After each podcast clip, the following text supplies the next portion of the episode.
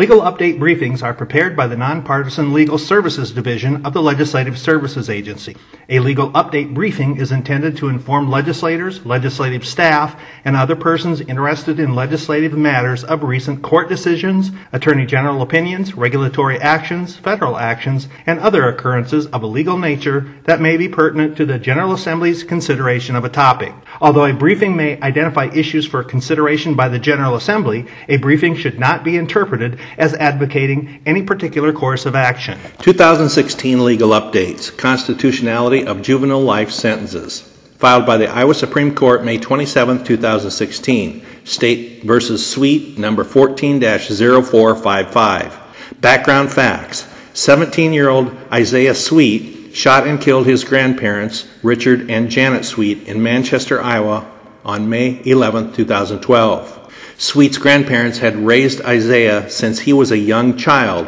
After he was given Miranda warnings, Sweet confessed to the murders and disclosed his activities after the murders. He stated he shot his grandfather in the head because his grandfather made his life, quote, a living hell. He then shot his grandmother and drove to Cedar Rapids in Iowa City and attended several parties over the next few days. Sweet was subsequently arrested a few days later in Iowa City for the murders of Richard and Janet Sweet. Procedure and sentencing hearing. The state charged Sweet with two counts of murder in the first degree in violation of Iowa Code Section seven oh seven point two. Sweet pled guilty to two counts of murder in the first degree, and the state agreed to recommend that the sentences run concurrently.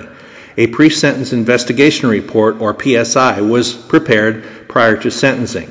The P S I indicated Sweet had a previous arrest history for the crime of assault with the intent to commit sexual abuse and some minor criminal offenses. The P S I also indicated Sweet had a tumultuous family life with Richard and Janet Sweet. At the sentencing hearing, Sweet offered the testimony of Doctor Stephen Hart, who summarized the advancements regarding the understanding of the development of the adolescent brain. The doctor noted that when a person is young, they are more impulsive, and as people age, the person develops skills to inhibit behavior. The doctor concluded Sweet had severe developmental problems and serious problems relating to mental health, personal relationships, and educational adjustment. The doctor further noted that Sweet's decision-making ability was destabilized by impulsivity. The doctor concluded that there was some chance Sweet could be rehabilitated, but that a determination could not be made regarding Sweet's potential for rehabilitation until Sweet reaches at least thirty years of age. After hearing testimony, including testimony from Sweet where he expressed remorse, the district court sentenced Sweet to life in prison without the possibility of parole. The district court concluded that Sweet would continue to be a threat to society and that the interests of justice and community safety outweighed any mitigating factors. Issue: whether life without the possibility of parole should be categorically banned for juvenile offenders under the Iowa Constitution. Holding: the Iowa Supreme Court, in a four to three decision, concluded that a juvenile convicted of murder in the first degree and sentenced to life without the possibility of parole is cruel and unusual punishment and violates Article one, Section seventeen of the Iowa Constitution. Court's analysis. Sweet argued that the rationale of previous federal case law, namely Graham v. Florida, five sixty U S forty-eight in two thousand ten, banning juvenile life sentences without parole for non-homicide offenses, is analogous to banning juvenile life sentences for homicide offenses because, like non-homicide offenses, it is impossible to determine the future behavior of juvenile offenders. The state argued that there is nothing in Sweet's background that supports a lesser sentence and no evidence that Sweet can be rehabilitated. The court agreed with Sweet's argument and adopted a categorical rule that a juvenile offender shall never be sentenced to life without the possibility of parole under Article one, Section seventeen of the Iowa Constitution. As a result of this decision, the sentence of the district court was vacated and the case was remanded back to the court for resentencing.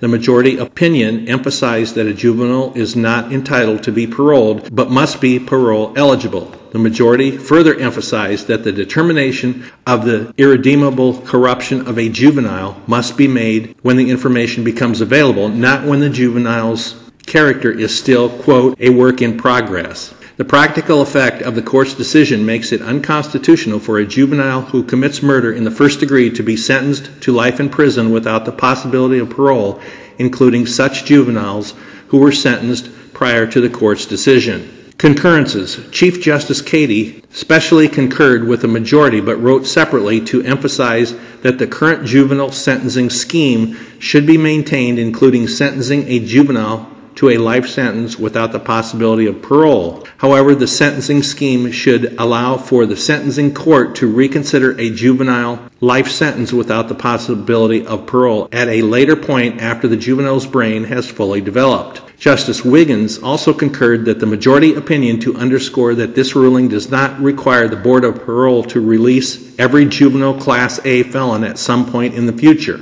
He noted that Iowa Code Section nine oh six point four sets forth the standards the Board of Parole must abide by prior to granting parole, a standard that many juvenile Class A felons will never be able to meet. Dissents. Justice Mansfield, dissenting, stated that neither the United States Constitution nor the Iowa Constitution categorically prohibits the legislature from authorizing a life without parole sentence for a juvenile. He further stated that, quote, more is needed, end quote, before the court can strike down a legislatively authorized sentence, especially a sentencing scheme the legislature authorized in two thousand fifteen by large majorities in both houses, Senate File four forty-eight. Justice Mansfield emphasized that the point of Senate File four forty-eight was to clear up ambiguities from previous case law as long as the individualized sentencing standards set forth in Miller v. Alabama five sixty-seven U S twenty twelve applied to the juvenile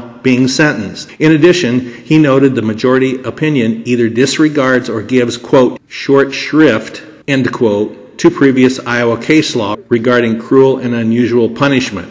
Justice Zager filed a separate dissent, agreeing with Justice Mansfield's dissent, but writing separately to express an ongoing objection to the court's lack of confidence in a district court judge's ability to make difficult decisions in the area of juvenile sentencing involving life sentences without parole. He emphasized sentencing decisions are the type of difficult decisions judges are expected to make every day. The L S A monitor for this legal update is Joseph McEnary, Legal Services Division of the Legislative Services Agency at five one five, two eight one, three one eight nine.